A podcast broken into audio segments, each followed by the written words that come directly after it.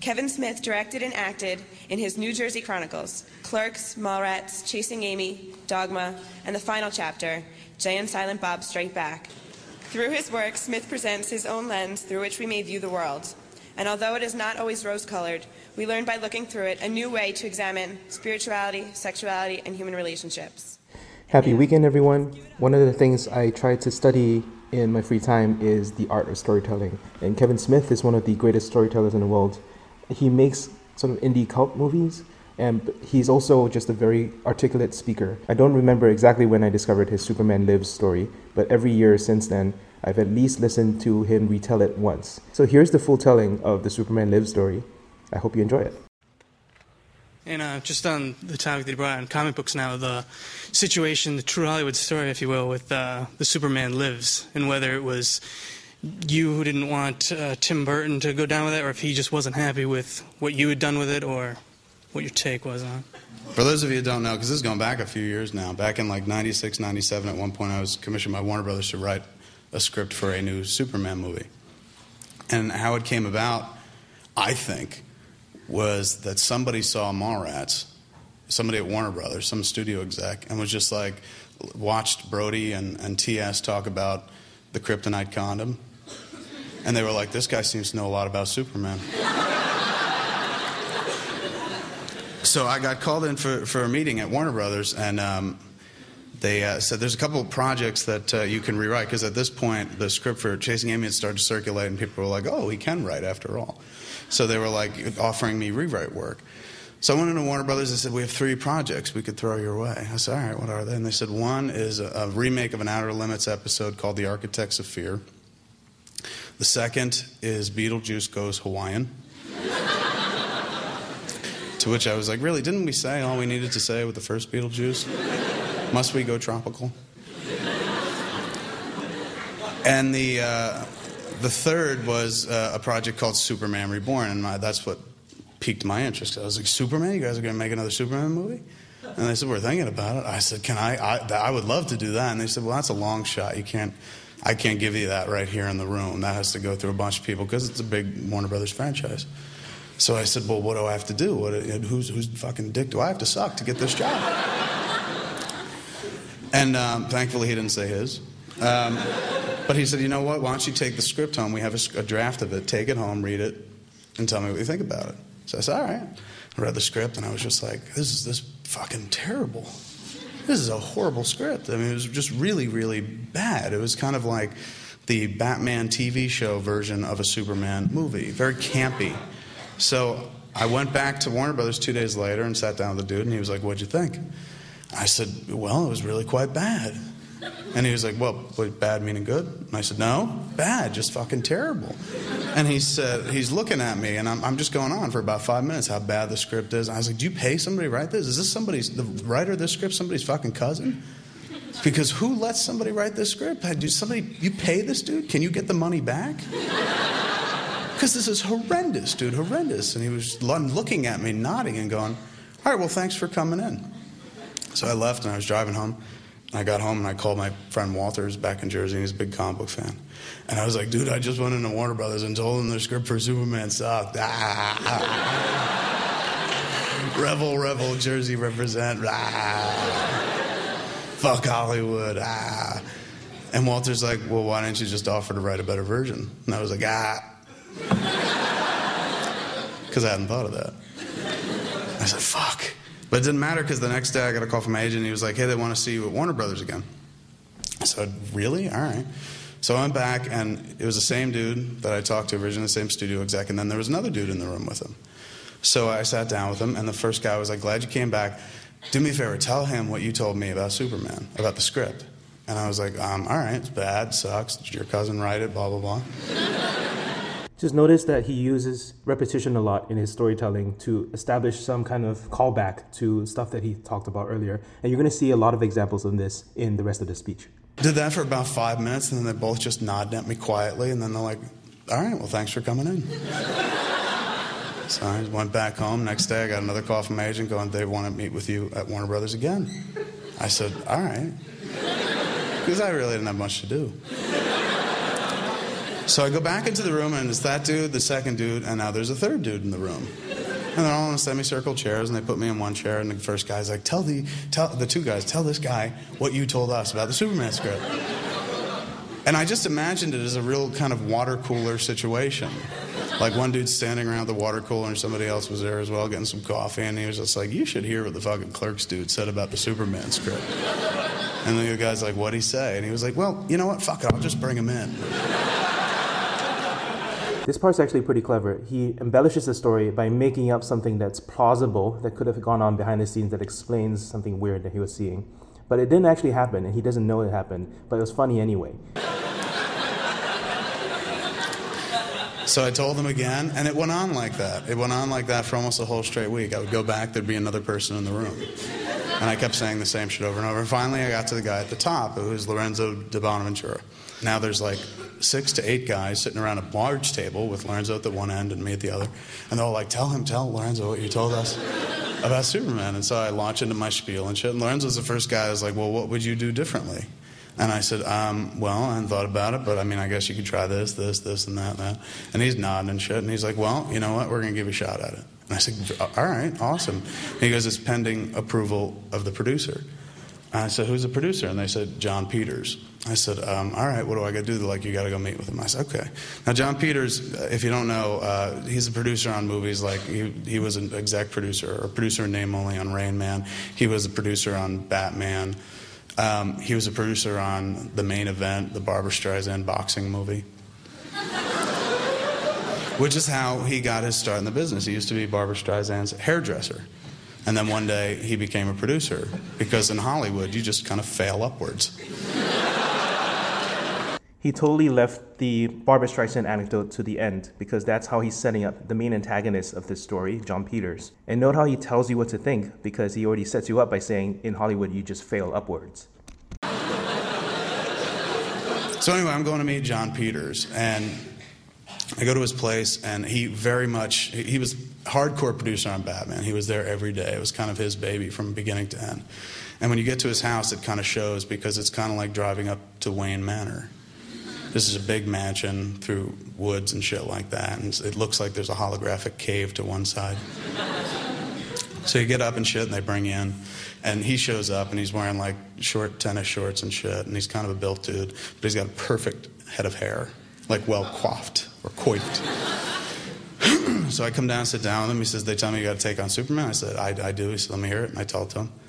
After a while, I'm done. He's just nodding, looking at me, nodding. He goes, you know why you and me are going to do a good job on Superman? And I said, Why? He's going, Because you and me, we get Superman. You know why? I said, No. He said, Because you and me, we're from the streets.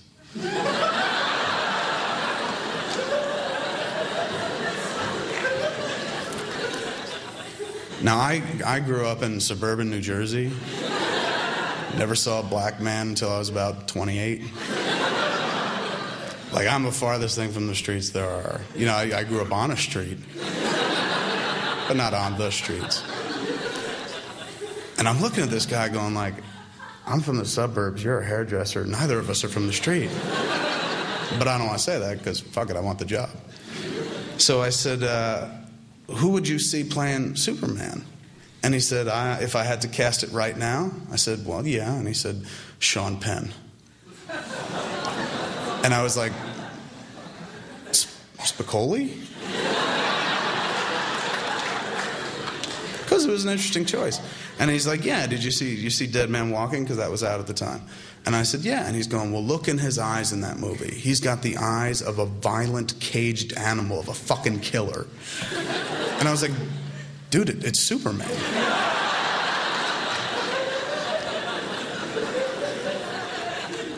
He's like, I got some directives for you if you're going to move forward on the process. Some things I want you to do and don't in the script. He's going, three things. It's important to note that Jon Peters probably didn't talk that way. He didn't come up with three definitive lists that he wanted to see on the film. They probably worked towards it. So this is a retelling that is structured for maximum hilariousness. Okay, I said, all right. So one, I don't want to see him in that suit. Two, I don't want to see him fly. And three, he's got to fight a giant spider in the third act.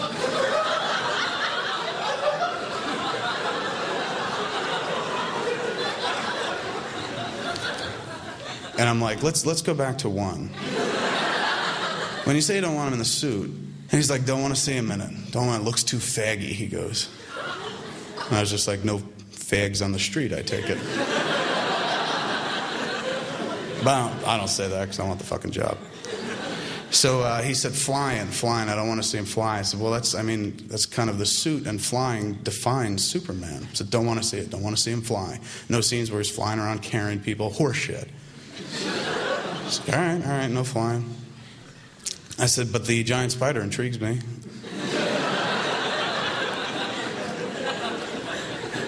why, uh, why that? And he's like, do you know anything about spiders? And I said, I mean, no.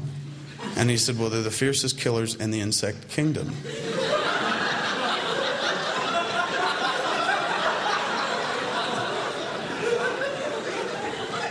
Again, another use of a callback, he emphasizes Jon Peters' fixation on killers. And I was like, what's, what does that have to do with our non flying Superman? And he said, because there's going to be a scene in this movie, a scene that I want. When I saw King Kong when I was a kid, there's a scene where the doors open up and King Kong's revealed. And it's a real big moment. I want that moment in this movie. I want some doors to open up, but big fucking spiders there. so I was just like, um, all right, I'll give it a shot. So I went back to Warner Brothers and sat down with them, and they said, he, uh, we heard from him, he likes you, uh, we're going to hire you, we're going to move forward. Did he bring up the spider? I said, he did. Brought up the spider. He tell you guys about the spider? They're like, every day with the fucking spider. I said, what should I do? They're like, just do it, but try not to call it a spider. Call it, can you call it something else? And I was just like, Thanagarian snare beast? And they were like, there, go. So um, I was ready to go start writing, and then I was told I had to write an outline first. And I was just like, what do you mean, an outline? They said, yeah, don't just write the script. You have to give us an overview of the story so we can approve the story so we can go write the script, and we need you to write an outline. I said, can I include dialogue? They said, yeah, go ahead. And then dialogue's about the only thing I know how to do, so I went home and wrote 80 pages, just an 80 page outline with tons of dialogue and very few kind of prose passages. And so I turned it in, and I, I, was in Los Angeles all this time. I wanted to go back to Jersey. I turned in, I say, I'm finished. I'm going to go back to Jersey and let me know what you guys think, and you can reach me back home. And they said, Well, first off, um, this is 80 pages. And I was like, Yeah, yeah, that's the outline. They're like, An outline is like four pages max. and I was just like, Well, you know, I just overcompensating because I grew up fat.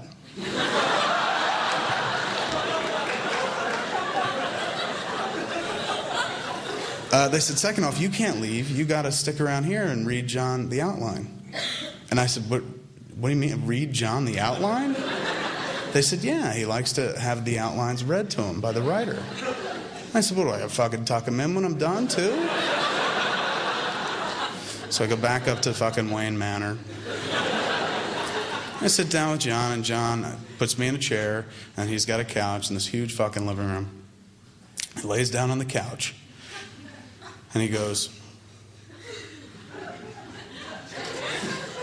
and I said, what's, what's with that? And he's like, I just, I like to visualize the movie while it's being read to me. So I'm looking at it up here. He was building a little screen in his mind's eye. This was a screen. So I was just like, all right, here we go. And I start reading. And uh, since it's Superman, you know, you tend to use the term Superman a lot. And I didn't want to keep doing that. It gets a little boring. So, being a comic book fan, I changed it up. Called him Kal-El when he was on Krypton, you know, Man of Tomorrow, Man of Steel, shit like that. So I'm reading the first few pages when he's on Krypton when he's a baby, because I have to redo the origin. And uh, it's Kal-El this, Kal-El that, blah, blah, blah, blah. He's like, wait a second, wait a second, wait a second. Who, who the fuck is Kal-El? And I was like, Kal-El is Superman. He's going, all right. Why? And I was like, that's his Kryptonian name. He goes, I'm like, Krypton's where he's from? He's like, right, right, right, fucking planet, boom. All right, all right.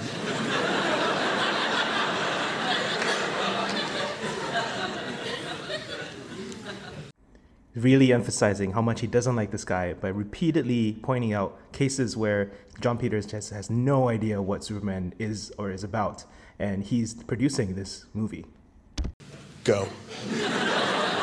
so I go back into it and shit, and I read it, and, and when I'm all done, he's like, All right, I think we got a movie here. He's going, the problem though, you're missing some beats, some action beats. You need an action beat. Every 10 pages, something big has to happen. I said, well, what are you thinking about? He's like, well, it's just an example like when you go, you have a scene where Brainiac goes to the Fortress of Solitude looking for Superman. Superman's dead at this point. Hope I didn't spoil the movie for anybody. So Brainiac's looking for him the Fortress of Solitude, and something should happen there. There should be a big fucking fight. I'm like, but Superman's dead at this point. He's like, I know, I know, but can't Brainiac fight something else up there? And I was like, well, like what? He's like, what about like Superman's guards as soldiers? And I'm like, why, why would Superman need guards? You know, he's, he's Superman. He's, and plus, it's called the Fortress of Solitude. Nobody's up there. And he said, Well, Jesus Christ. He's going, How about, what about, where is it? Is it in the Antarctic? I said, Yeah. He's like, What about polar bears?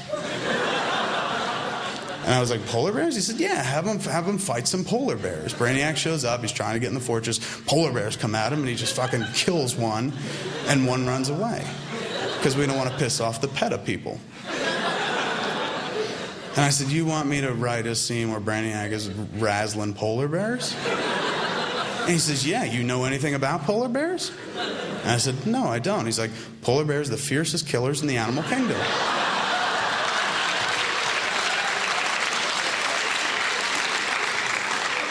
And at this point, I'm just like, this dude has way too much access to the Discovery Channel. so I get done with my, my first draft and, and I send it in, and they like it and whatnot. They start sending it off to people. They send it off to Nick Cage, Tim Burton. During this time, we have the premiere for Chasing Amy.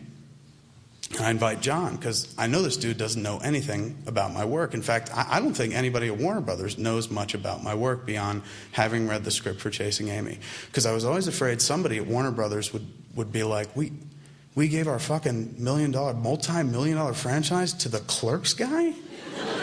like, he's going to turn in a script with fucking Clark, you know, jumping on Lois going, How many fucking dicks did you suck?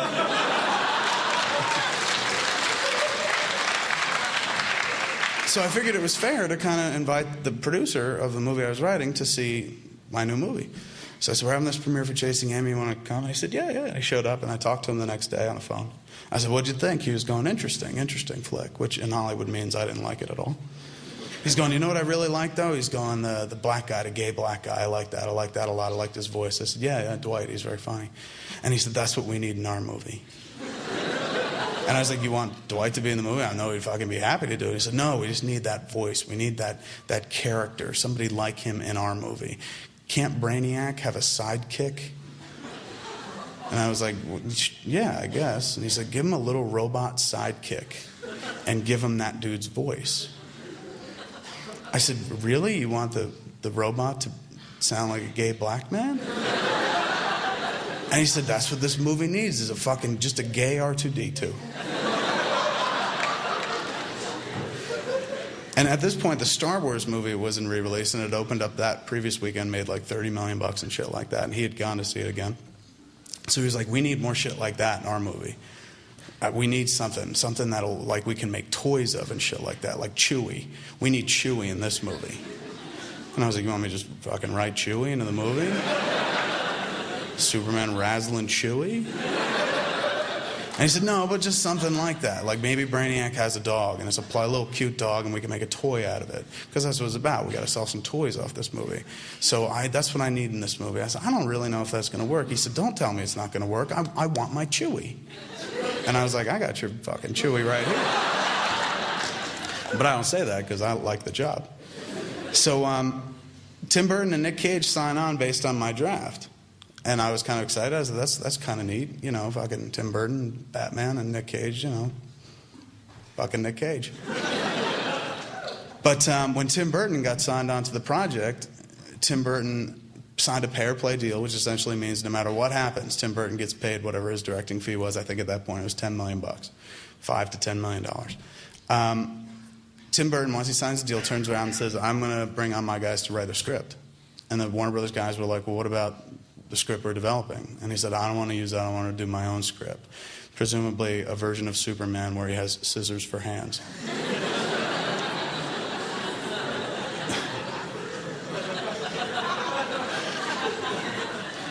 So Kevin's a little bit salty because Tim Burton kicked him off of this movie, and he's already setting Ke- Tim Burton up to be a antagonist with this little comment.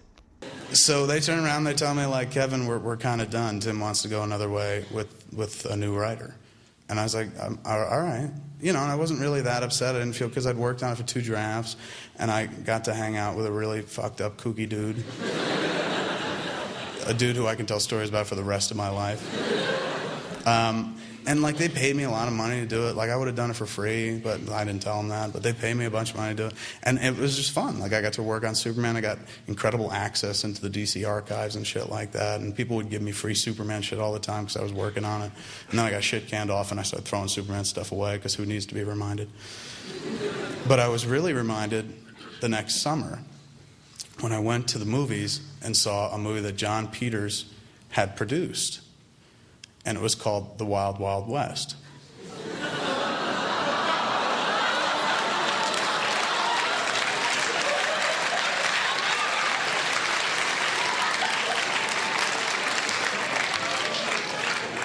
So I'm sitting in the theater watching the movie. I'm like, good lord, this is a piece of shit. But then all of a sudden, like a giant fucking spider shows up. So notice how he first drops a hint of the punchline for those who get it. And then he leads up to it with the punchline of the giant fucking spider. But he's been teasing up to this for 20 minutes, and it's just brilliantly constructed and told. But he's also started building up to the next antagonist with Tim Burton. There's a quick follow-up question. Did you uh, enjoy Batman? Just since the same people were. Did I enjoy Batman? Yeah, just- Yeah, I enjoyed Batman. I mean, with all its flaws and shit. Yeah, absolutely. When the movie came out, like I was, I had no idea I ever wanted to be in film. I was just a guy that watched movies and shit. And that summer was huge. You couldn't turn around without seeing the bat signal somewhere. People would cut it into their fucking heads. It was just like it was a summer of Batman. If you were a comic book fan, it was pretty hot, and I was real deep into it at that point. I had just gotten back into comics, so suddenly Batman was everywhere. So I was a big fan. But Tim Burton, I, I guess, like, you know, ever since the Superman incident, people will bring me copies of the script, like they buy at comic book conventions or buy off the internet, and they hand it to me and they're like, Would you autograph? it?" I say, All right. And I always write, Fuck Tim Burton. Because I figure he'll never see it. But I guess Tim Burton finally saw one. Because during the summer, uh, right before Jay and Bob came out and after Planet of the Apes, Planet of the Apes came out, there was a piece that ran in the New York Post on page six in which Tim Burton chewed me a new asshole. At the end of Planet of the Apes movie, I hope I'm not spoiling it for anybody, like Marky Mark goes back to fucking present day. It is fucking Marky Mark.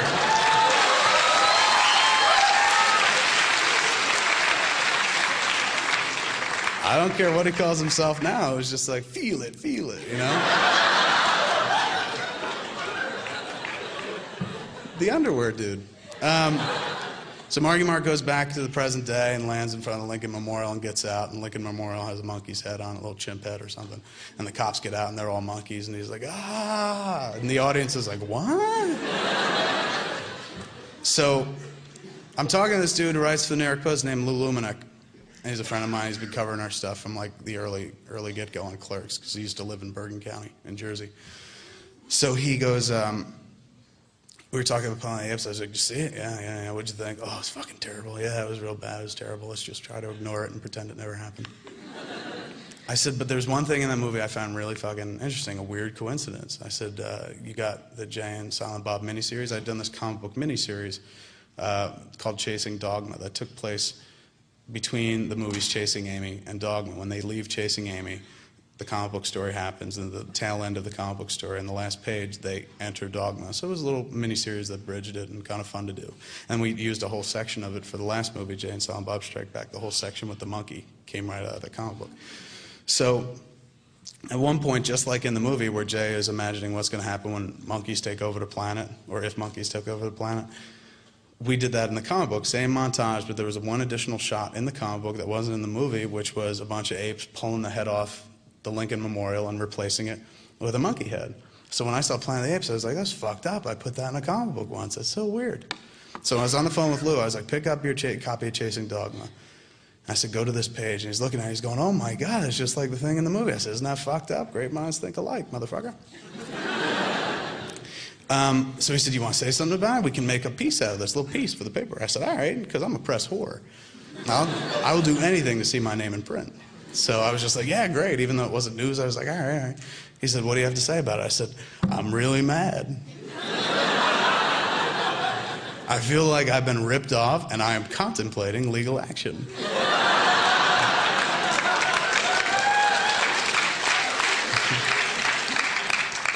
We're on the phone like, hee. 40 year old guy, 30 year old guy, hee. Um, Again, like the structure of stand up, it's fractal. So this is a punchline to a small story, but it's a build up to an even bigger callback down the line. so he's like, You mind if I call Tim Burton and get a comment? I said, Go ahead, let's get Tim on it. That would be awesome.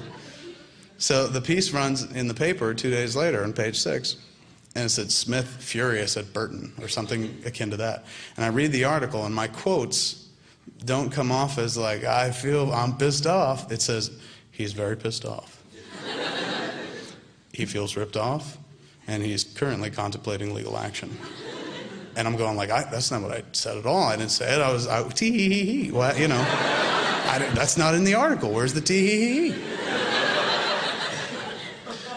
And in the piece, it said, when asked for comment, Tim Burton said, anybody that knows me knows that I would never read a comic book. Which to me explains fucking Batman.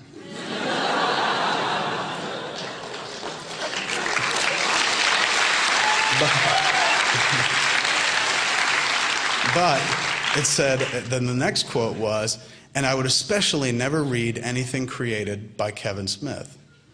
And I was just like, holy shit, man. Like the claws came out. The fuck, the scissor hands came out. Because Tim, I don't know if you've ever seen him in interviews or seen him like, you know, I think they did an A&E biography on him, I'm not sure. But I've seen stuff with Tim, and, and Tim is always like, I'm a goofy artist, you know? I'm goth, and I've, I just like movie magic, you know? Just like a real artsy fartsy fucking weirdo. And he wears the black and he wears big fucking Jackie O glasses and he's got the hair that kind of goes up in cascades. He just looks like an art school student. Always like this, you know? Doesn't dress nice like this. Um, but, but suddenly, Tim went from being like, I'm just a very kooky guy to like, fuck Fat Smith. fuck him up his ass. I'm Tim Burton. Who the fuck does he think I stole from him? Fuck you. You know, the verbal equivalent in the, in the press. And I was flabbergasted, taken aback, because I'm just like, I, you know, I'm used to fucking saying shit about people left and right. Nobody ever says anything back because people are fairly political. But for one brief moment, Tim Burton was just like, the gloves are off. Let's, let's go.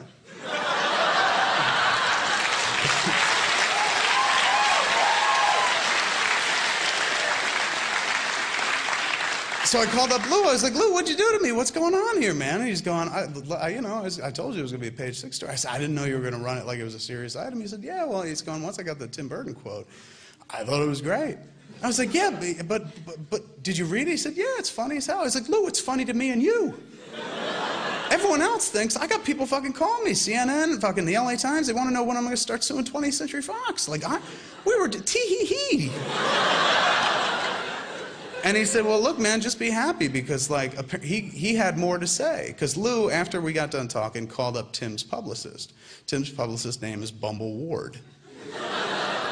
I'm not making it up. I'm gonna say it one more time. Tim's publicist's name is Bumble Ward. There is somebody on this planet named Bumble.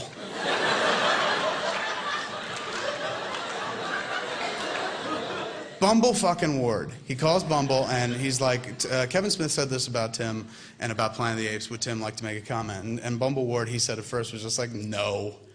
Click. And so Lou started writing his article and the phone rang five minutes later and, she, and it was Bumble Ward again. And she said, Tim does in fact have a statement. And he's like, okay, what is it? And she read off that statement that he fucking printed. So apparently, like, Bumble was just like, he, what is he, fucking 10? He's got nothing to say to that. And was talking to Tim, was just like, fucking the dude made Clerks was saying shit like, like you stole the ending of Planet of the Apes from his comic book. And Tim was like, he said, what? Get them back on the phone. here's my statement. You know, fucking, I would never read anything creative like Kevin Smith. So Lou said, be happy that I went to press as soon as I did because 10 minutes later, Bumble Ward called back to say, like, Tim has more statements to make. Like, apparently, Tim was just like, I, am fucking, and say this too. You know, he's fucking, he's ugly and his mother dresses him funny. And fucking, Mallrats was stupid and fucking, uh, the, the, his, his, wife's got big ears, you know. She, but he, he'd gone to press, so he couldn't put it in the article. So um, I always thought that if I ever write a book one day, like if I ever write a novel or something like that, and you have to put quotes on the back of the novel, you know, little reverb, review blurbs and shit, like is a great read, you know, if I Smith knocks one out of the park, I'm gonna take that Tim Burton quote and use that as the last quote. I would especially never read anything created by Kevin Smith. Yeah, so that's my clip from the Kevin Smith Superman Lives Wild Wild West story. It's just an amazing bit of storytelling. The other thing that I just don't know how he does it. All of this was delivered impromptu. He does a Q&A session. People come up with, to him with questions and he just stands there telling a story with not very much ums and ahs, but just a consistent beat of a laugh every 30 seconds or so. And it's just wonderful to watch. And I think not many people can do it, but we can at least try to learn some of the techniques.